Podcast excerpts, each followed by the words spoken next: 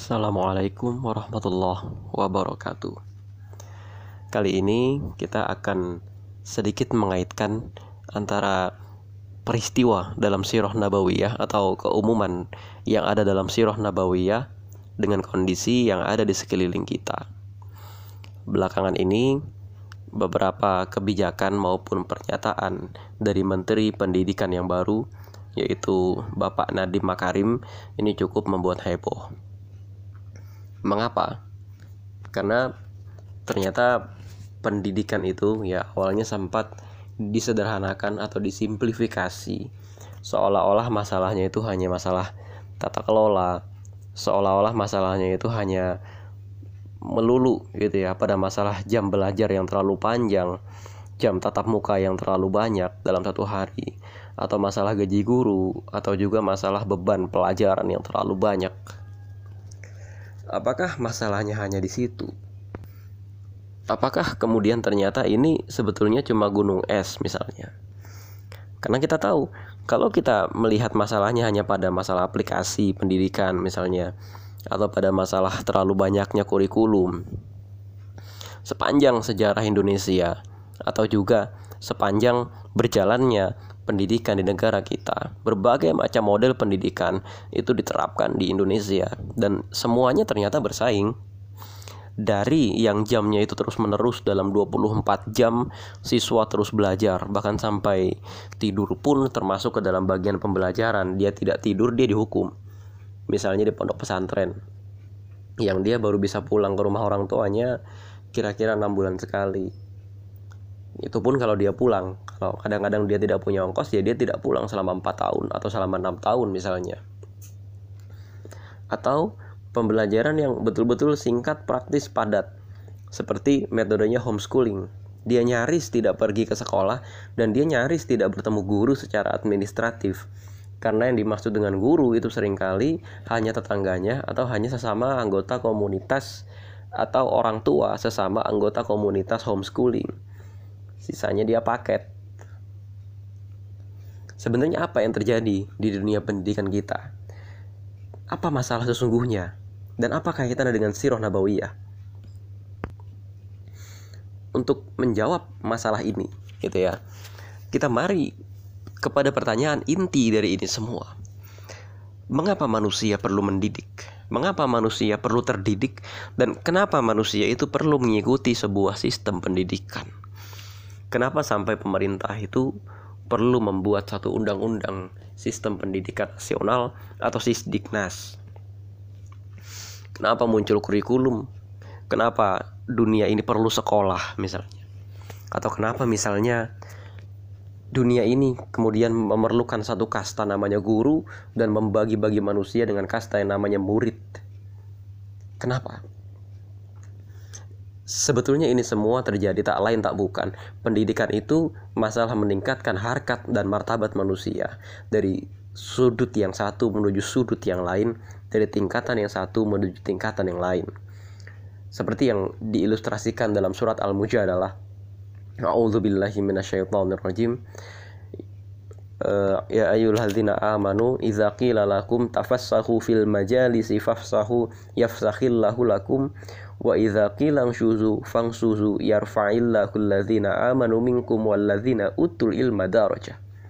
Perhatikan penggalan akhir ayat ini. Walladzina utul ilma darajah. Allah akan memberikan kepada orang yang berilmu itu derajat-derajat di atas ilmu, di atas orang yang lain. Ini juga mengandung konsekuensi makna bahwa orang yang berilmu derajatnya itu akan naik. Derajatnya itu akan di atas orang yang lain secara otomatis orang yang menuntut ilmu berarti orang ini akan menaikkan derajat hidupnya di atas orang lain. Nah, sampai di sini kita kunci pernyataan ini dulu. Berarti orang itu mendidik dirinya. Orang secara sadar ikut ke dalam satu sistem pendidikan. Orang ikut sisdiknas. Tujuannya itu untuk meningkatkan harkat dan martabat hidup. Sebetulnya nggak bisa disalahkan juga ada orang yang Misalnya, ikut sistem pendidikan untuk meningkatkan harkat dan martabat hidup dalam bidang ekonomi. Dalam arti, orang ini ingin mendapatkan gaji misalnya. Itu wajar. Hanya yang menjadi masalah adalah, sekarang ada keluhan. Kenapa ketika pendidikan sudah semakin merata di Indonesia, tapi ternyata ini semua belum bisa menjadi jawaban bagi pembangunan manusia Indonesia. Kenapa seiring tingginya angka manusia terdidik, semakin banyak pula angka amoralitas yang terjadi? Kenapa semakin banyak orang yang sekolah, tapi semakin banyak pula kejahatan di dunia ini? Kenapa semakin banyak orang sekolah, tapi masalah di negeri kita malah semakin banyak? Korupsi semakin canggih, penipuan-penipuan, pejabat-pejabat negara yang tidak amanah, dan lain-lain. Kenapa ini semua terjadi? Karena barangkali tidak lain tidak bukan yang kita dapatkan di sekolah selama ini itu kurang satu. Apa itu? Masalah moral rekan-rekan sekalian, kalau kita hanya bicara pada persoalan uh, sistem pendidikan atau kita hanya bicara pada persoalan teknis cara mendidik, sepanjang zaman ini para ulama sudah menemukan macam-macam teknis mendidik. Kalau kita mau periksa dulu bagaimana sejarah pendidikan, misalnya di zaman awal periode para khalifah gitu ya, uh, atau mungkin sejak awal ya pada masa periode Rasulullah. Ketika Rasulullah itu baru pertama kali hijrah ke kota Madinah di tahun-tahun awal orang-orang Yahudi di kota Madinah kira-kira tahun 600-an Masehi itu memiliki satu lembaga pendidikan di sebuah tempat namanya Baitul Mirdas. Baitul Mirdas itu kalau dalam bahasa harfiah kita adalah ya rumah belajar. Apa yang diajarkan di rumah belajar itu para pendeta-pendeta Yahudi, para rabi Yahudi mengajarkan Taurat. Dan selain mengajarkan Taurat, mereka juga mengajarkan baca dan tulis. Tapi pengajaran baca dan tulis ini hanya khusus bagi anak-anak para kepala suku atau hanya khusus bagi anak-anak para pendeta. Orang-orang Yahudi yang tidak berasal dari kalangan ini tidak berhak untuk belajar baca dan tulis. Karena Taurat dianggap terlalu sakral. Sehingga akhirnya apa? Akhirnya di sini orang-orang Yahudi mengalami semacam teror intelektualitas. Nah, teror intelektual inilah yang kemudian menghinggapi orang-orang Yahudi secara umum di seluruh dunia pada saat itu. Sehingga ketika Rasulullah itu hijrah ke kota Madinah, maka Rasulullah memperbarui metode dan sistem pendidikan pada saat itu. Gimana caranya? Rasulullah itu menjadikan Masjid Nabawi yang baru saja beliau bangun sebagai satu-satunya tempat pendidikan yang pada saat itu menjanjikan model pendidikan yang baru, menjanjikan model adab yang baru, dengan kurikulum yang juga baru. Kalau kurikulum yang lama itu buku teks yang dipakai adalah Taurat, kalau yang ini buku teks yang dipakai adalah Al-Quran. Dan kalau zaman dulu Rabi Yahudi itu dianggap sebagai satu-satunya sumber ilmu, karena apa? Wahyu sudah terputus. Wahyu tidak turun kepada para Rabi Yahudi itu. Taurat sudah dianggap sebagai kitab yang tamam, sebagai kitab yang sempurna. Sehingga Rabi Yahudi pada saat itu berperan sebagai satu-satunya sumber tafsir. Rabi Yahudi tidak lagi belajar, tapi Rabi Yahudi hanya mengajarkan Taurat itu. Sedangkan Al-Quran itu turun berangsur-angsur sampai dengan Rasulullah menjelang wafat. Sehingga apa? Sehingga orang sendiri menyaksikan bahwa Rasulullah juga belajar seiring dengan perlahan-lahannya diturunkan Al-Quran. Nah, jadi di sini terjadi pembelajaran dua arah. Di sini terjadi pembelajaran yang mereka juga melihat gurunya juga sedang belajar. Nah, ini lebih tepatnya guru itu hanya disikapi sebagai fasilitator yang perannya setara di sini. Rasul itu manusia, kita juga manusia. Kita belajar bersama-sama. Hanya perannya di sini adalah Rasulullah itu diberikan keistimewaan. Dia itu maksum, beliau itu maksum. Tidak mungkin menyalahi kurikulum yang ditetapkan oleh Allah. Yang kurikulum itu adanya dalam Al-Quran. Nah, dari sini nih, kemudian terjadi pembaruan sistem belajar. Gitu ya. Dan Eh, pembedaan lagi selanjutnya adalah semua siswa itu berhak mendapatkan keterampilan dasar yang sama. Apa itu? Baca dan tulis. Kalau di tengah-tengah orang Yahudi tidak semua orang bisa membaca dan menulis, tapi di masa Rasulullah itu datang ke kota Madinah, tawanan-tawanan Badar dan tawanan beberapa perang bisa membebaskan dirinya dari tawanan Islam dengan cara menebus dirinya dengan mengajarkan orang-orang Madinah baca dan tulis. Ini membuktikan bahwa Rasulullah sedang menggerakkan revolusi pendidikan. Tapi ada satu hal di sini. Rasulullah meletakkan tatanan baru pada standar moral. Rasulullah itu memberikan standar baru. Ini yang jadi soal. Taurat pada saat itu yang sudah diubah-ubah oleh orang Yahudi dalam keyakinan Islam dinyatakan tidak lagi mencukupi sebagai satu-satunya standar moral. Ini yang menjadi persoalan. Perbedaan antara Al-Quran dan Taurat pada saat itu terletak pada perbedaan standar moral. Kita tahu di dalam Taurat, para nabi itu digambarkan tidak lagi suci. Nabi Daud itu digambarkan suka e, berzina misalnya. Nabi Ibrahim itu digambarkan makan manusia. Dan di sini kemudian yang jadi masalah adalah Rasulullah itu menanamkan satu standar moral yang baru. Kemudian kita tarik lagi ke beberapa puluh tahun kemudian. Para khalifah Bani Abbasiyah dan khalifah Bani Umayyah. Ini mengembangkan satu sistem pendidikan yang baru namanya mulazamah. Beberapa orang ulama membuka majelis di beberapa masjid. Dan kemudian para murid-muridnya itu mengikuti majelis di masjid tersebut. Dan menamatkan kitab-kitab hadis. Kitab-kitab hadis ini mulai disusun secara bab per bab.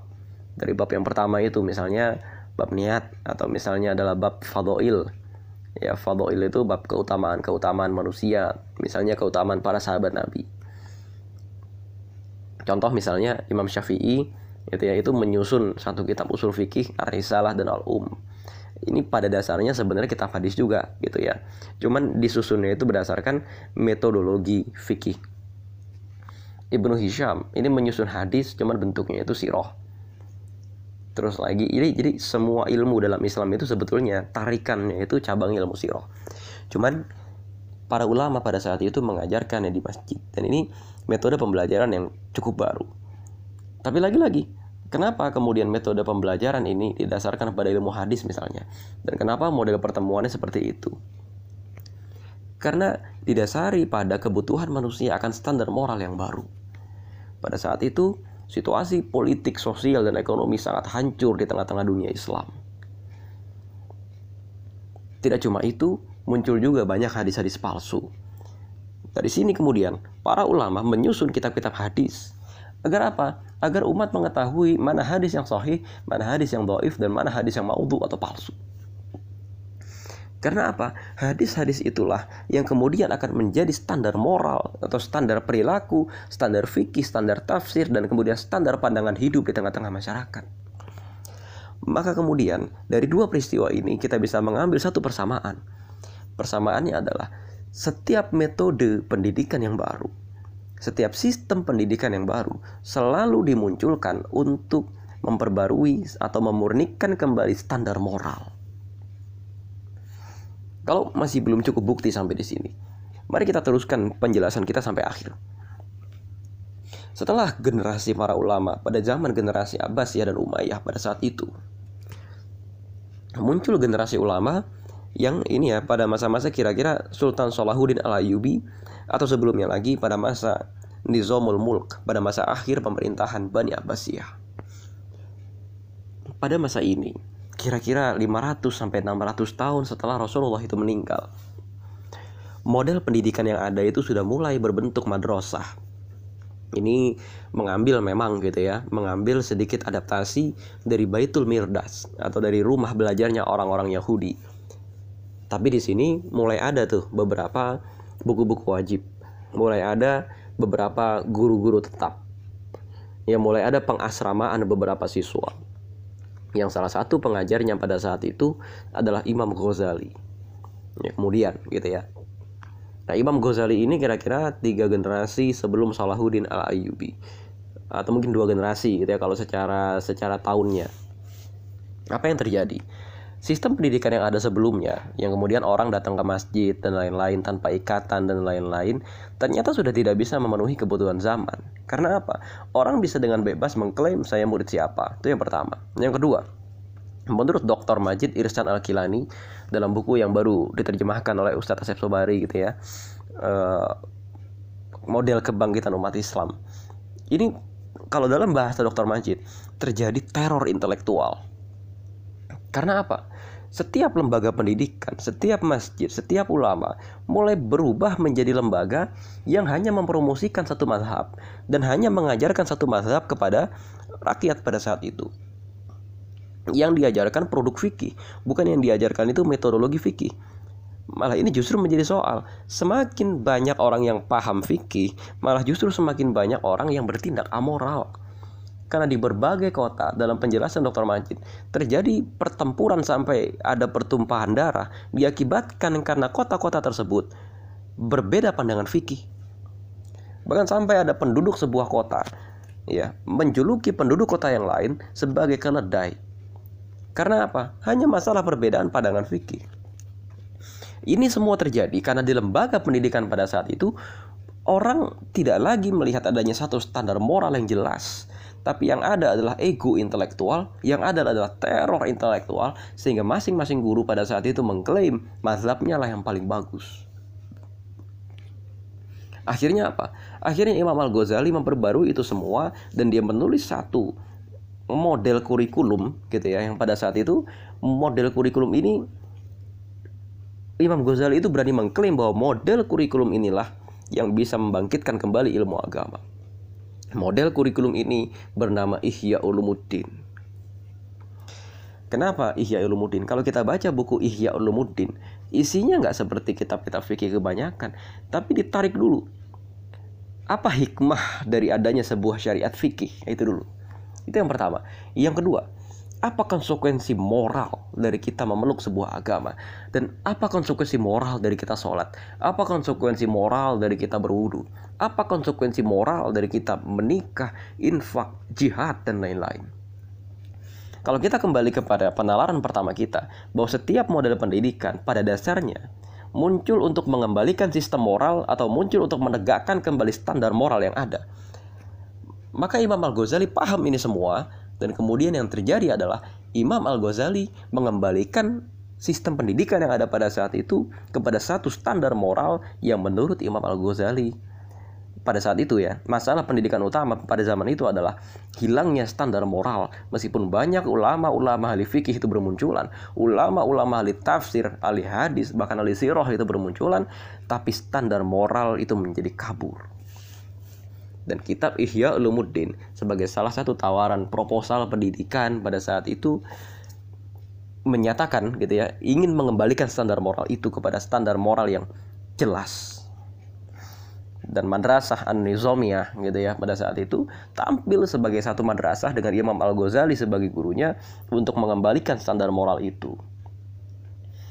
Mari kita lihat, apa pun model sistem pendidikannya, Mau modelnya itu Baitul Mirdas, mau modelnya itu mulazamah di masjid, atau mau modelnya itu sistem madrasah, tetap semuanya itu kembali kepada satu kesimpulan bahwa pendidikan itu tugasnya untuk menerapkan satu standar moral kepada tatanan sosial di tengah-tengah masyarakat. Agak jauh dari Imam Al-Ghazali ini kalau kita tarik 500 sampai 600 tahun kemudian gitu ya. Sistem pendidikan ini semakin berkembang pada masa uh, Saifuddin Qatis misalnya 100 tahun kemudian setelah masa Imam Al-Ghazali muncul sistem pendidikan Al-Mamlukiyah. Mamluk adalah budak ya. Mamluk itu adalah budak yang didapatkan dari hasil peperangan dengan bangsa lain. Dan kemudian di dalam Islam, budak-budak ini tidak diperlakukan secara hina, tapi mereka diberikan sekolah, dibiayai hidupnya, diberikan skill. Akhirnya harkat dan martabat hidup mereka terangkat dan mereka itu mendapatkan skill militer yang luar biasa. Dan pada gilirannya budak-budak ini mampu mengendalikan pemerintahan dan menciptakan dua kerajaan besar. Dinasti Mamluk di India dan dinasti Mamluk di Mesir dan sistem pendidikan ini ya kemudian uh, lebih ketat daripada sistem madrasah tadi.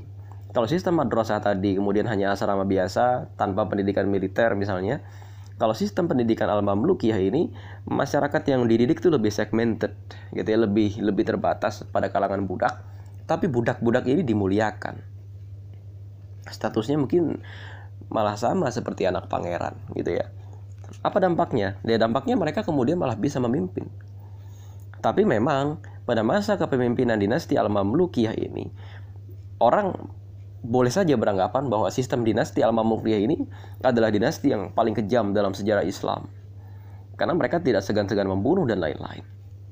Tapi di luar persoalan itu semua, kembali kepada masalah standar moral tadi. Sistem pendidikan ini kembali ditujukan untuk mengembalikan standar moral.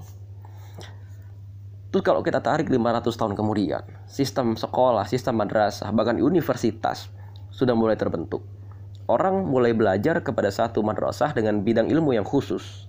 Ini madrasah tafsir, ini madrasah hadis, ini madrasah sirah misalnya. Tapi itu semua dipandang tidak cukup. Kenapa?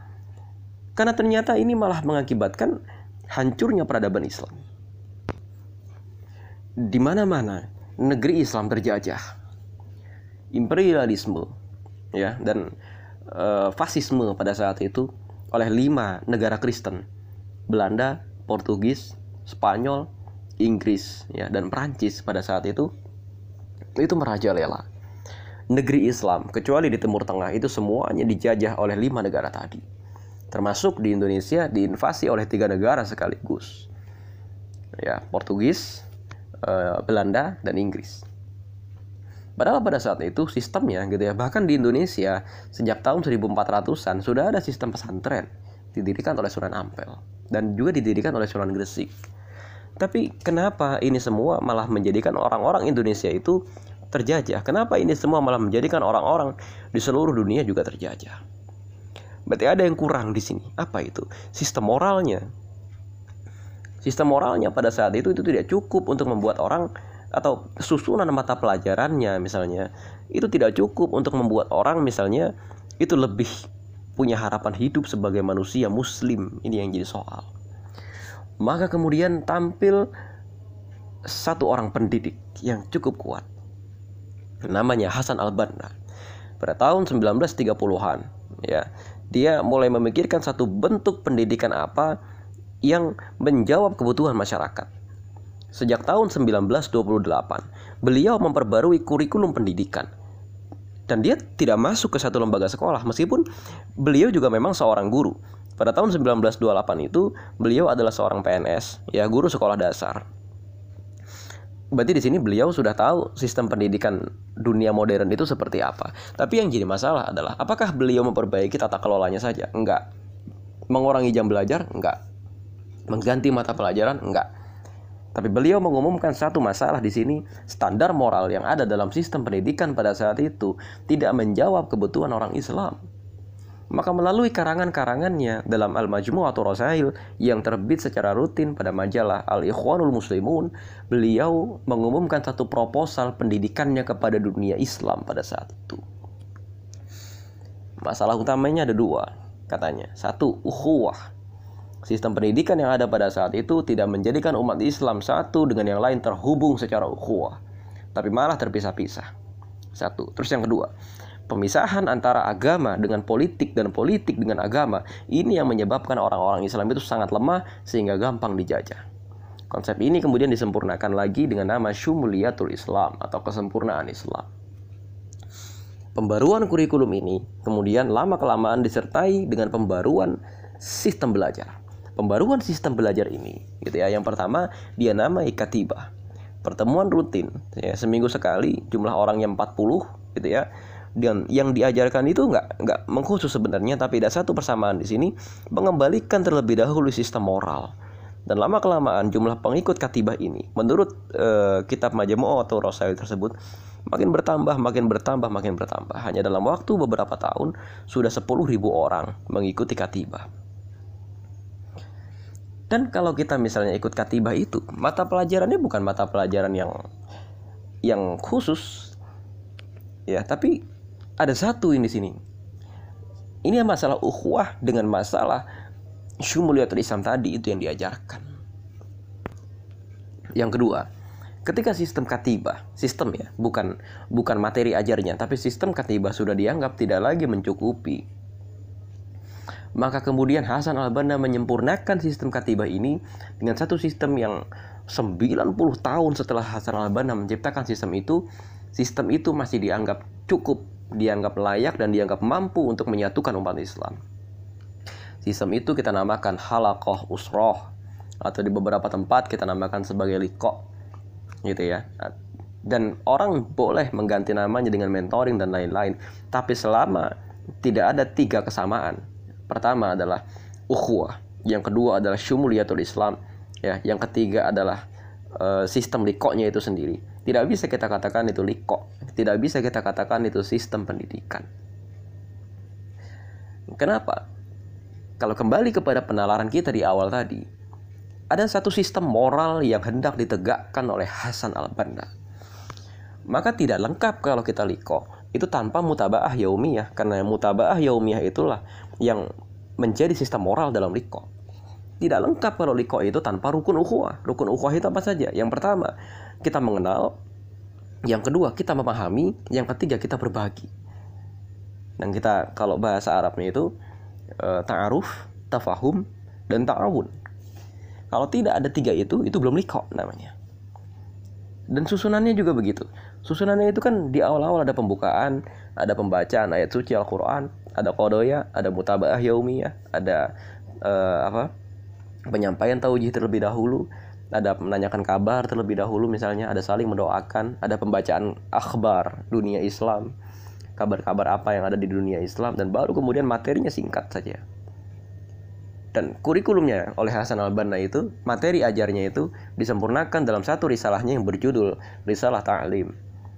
Ada 10 bayat, ada 10 perjanjian yang harus dia penuhi dengan gurunya. Ada 10 adab, itu bahasanya ya. 10 adab yang harus dia penuhi kepada gurunya. Apa saja itu? Dari mulai al-fahmu, al-ikhlas, al-amal, al-jihad, uh, al-ta'at, dan terus sampai yang paling terakhir itu sikoh. Dan rukun al-fahmu ini dijabarkan lagi menjadi 20 aspek, 20 dasar memahami agama Islam, 20 dasar menjadi seorang muslim di abad 20 dan 21. Apa itu namanya? Usul Ishrin atau 20 asas. Apakah isinya perkara-perkara fikih yang pelik? Enggak. Hal, -hal umum doang. Hal, hal umum saja. Tapi kemudian ternyata Hasan al-Banna memperbarui sistem moral yang ada dalam dunia Islam pada saat itu. Kita luruskan kembali kepada permasalahan pendidikan, gitu ya. Masalah pendidikan kita itu bukan jam misalnya, karena pertemuan liko itu kan bukan pertemuan yang jamnya panjang, cuma dua hari. Apa cuma cuma dua jam paling lama, tiga jam paling lama. Tapi kenapa ini bisa secara drastis mengubah hidup seseorang dari yang tadinya dia itu masih pemabuk, yang akhwat masih pakai celana misalnya, atau belum pakai jilbab secara istiqomah, masih pacaran, masih seks bebas misalnya. Tapi ketika dia liko, yang pertemuannya cuma cuma seminggu sekali, cuma dua jam misalnya, tapi drastis bisa mengubah harkat dan martabat hidup dia dibandingkan dengan pesantren misalnya atau dibandingkan dengan sistem pengajaran yang lain yang pertemuannya full lima hari seminggu misalnya.